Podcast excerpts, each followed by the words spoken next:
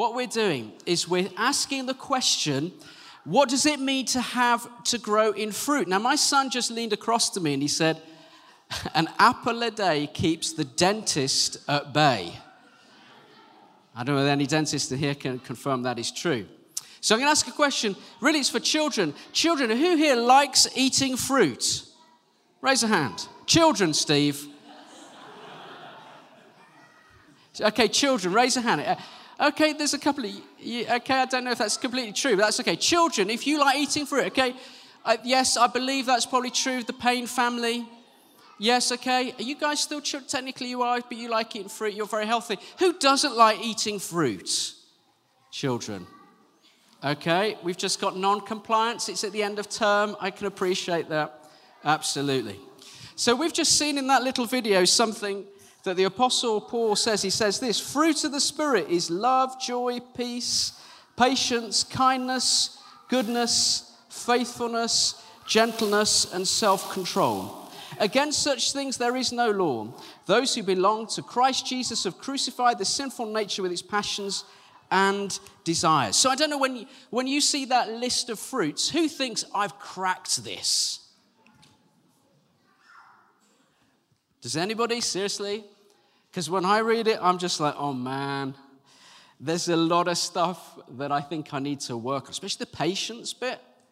Anyone else experience that? Joy? Am I joy? You know, you read it and you think, oh, I'd love a bit more of that. So I'm thinking today, what does it mean? Why, do we th- why are we going to think about fruit over the next couple of weeks? And, and, and how do we grow in it?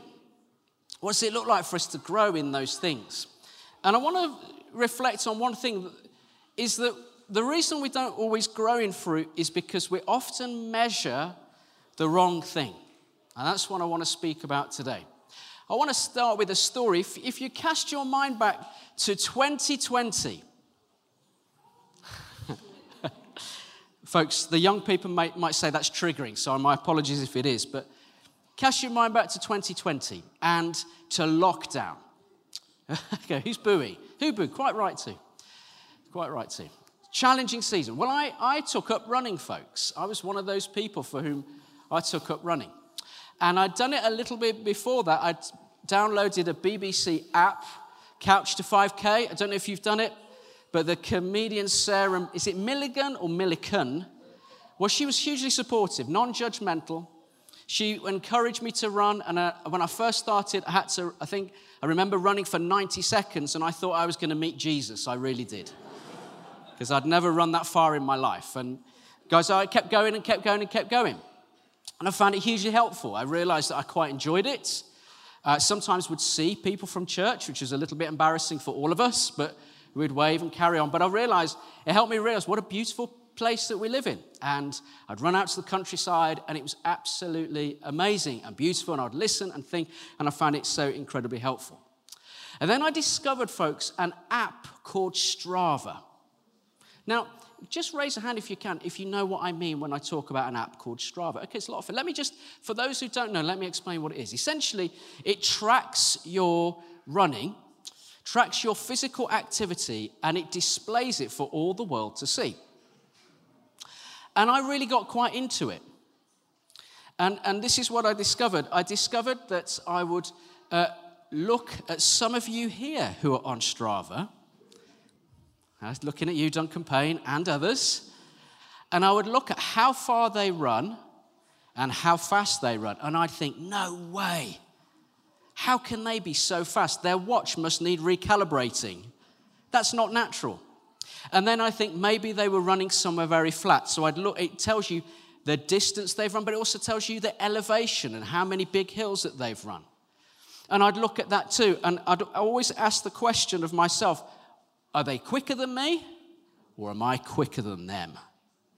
And you know, folks, I discovered a competitive side in me that I never knew existed. A smugness, folks, would appear from nowhere as I would look at people and think, I think I could take you in a race. and then sometimes I would look at other people and think, they would definitely take me if I were to race them. But I began to focus a little bit more and more and more on my performance.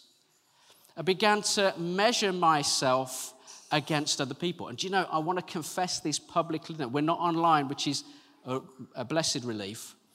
But you have an option in Strava to only put your best runs online. And folks, I'm going to confess it, that's exactly what I do.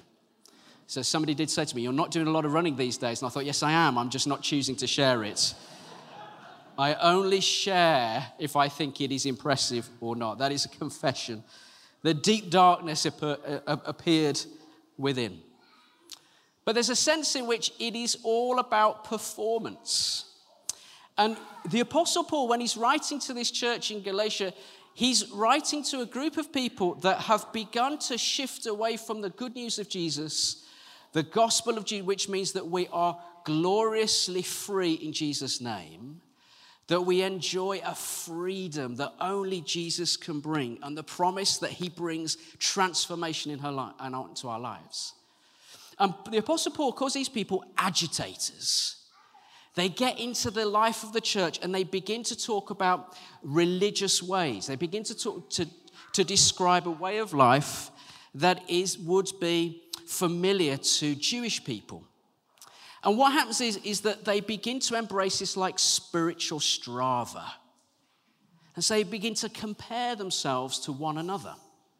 And the problem is when you compare yourselves with other people, you either can think you're better than them or worse than them. And the feelings that that can invoke in us are not always particularly pleasant. And so by the time that Paul, the Apostle Paul writes his letter, the church is beginning to divide because some people are feeling that they're better, that they're performing better, that they are doing better things for God than other people. And it's not a very pleasant place to be in. And you know, in the same way that we can look at spiritual strava, we can have a spiritual strava that means that right now you can walk into church and feel, Have I done enough for God today? Have I talked to my neighbors today? Have I listened to the Bible? Have I read the Bible? Have I said enough prayers today? And we can walk in with a sense of discouragement and guilt and shame because we don't feel that we've done enough for God. A lot of people live like that. A lot of people who've been in and out of church for a long time and that live that particular way. But the Apostle Paul makes it very, very clear that it's the internal life that God is wanting to address, not the external performance. And so the Apostle Paul writes to this church and encourages them gently that the internal world, the desires we have, lead us away from God. That this constant performance, this constant religious mindset of checking ourselves over and against other people, thinking that we're better than them, judging them, growing pride, will only create division in the church and it will draw us away from God. But what he says is this don't measure yourself by those standards of performance. Don't look at the person next to you and think that you're better than them. He says you're measuring the wrong thing. Folks, we weigh fruit. And as that video clip, however irritating it might be, it's bang on the money. Because what it says is we weigh the fruits of the Spirit, and the fruits of the Spirit, in their sum total virtues, weigh together to make us more like Jesus Christ. And there's a little, there's a, if you, if you read some verses, and I'd encourage you to do this at another time, it talks about keeping in step with the Spirit. And that is a, that is a throwback to how Jewish people would understand how that they would walk with God every day. They would walk with him. And as we walk with him, and as we trust him, and we, we place our trust away from ourselves, away from our performance, but as we begin to trust him by a remarkable turn of grace, God makes us more like his son Jesus. It is the most remarkable thing. And, folks, how does he do that? Well, we spent the last three weeks looking at John chapter 15. And what Jesus tells us is this is that, the, is that we are pruned because any fruit tree that produces good fruit is always pruned. And as we are pruned, it forces the, the branches or the stock, if it's a vine, to go back to the roots. And it forces us to move away from things that we have do- been doing in our own strength to do things back in God's strength. And as we do them back in God's strength, we grow in the things of the Spirit. So, folks, over the next five, six weeks, however long it is, we're going to gather and it's going to be a bit chaotic and there'll be things flying around. And you know, if your joy levels are quite low, that could begin to aggravate. Or if your patience is wearing thin, watching that video for the fifth time might just press buttons that you don't want to press. But it could be the Spirit of God might be saying to us individually as corporately that we should not rest easy in our reputation. We shouldn't rest easy on the fact that we think we're better than other people. And Christians can do that, folks. That we come with a sense of humility and say, Lord, I'm here. I'm a blank canvas. I got a lot of work, but I want to be like you. And I want to be like Jesus. And will you help me, Lord, in this season to taste, taste and see the Lord is good? So that as we move into September, and we ask the Spirit to show us what kind of church He wants us to become, that we taste to the city and the people around us like our Lord Jesus. And you know, guys, that's what I need in my own life. I need to be, I want to I wanna be more like Him because He's got all the answers. I don't. But the beautiful thing is this all we need to do is walk with Him every day. What does that mean? It means staying connected with people around you who know and love Him, getting wisdom in your life. It means reading His Word every day. It might be listening to it, Bible in one year, Nicky Gumbel, absolutely amazing. It means staying connected in church, staying connected in community, staying connected to those relationships going to help you move forward with Him. So, folks, there'll be times when it annoys you. Just being honest.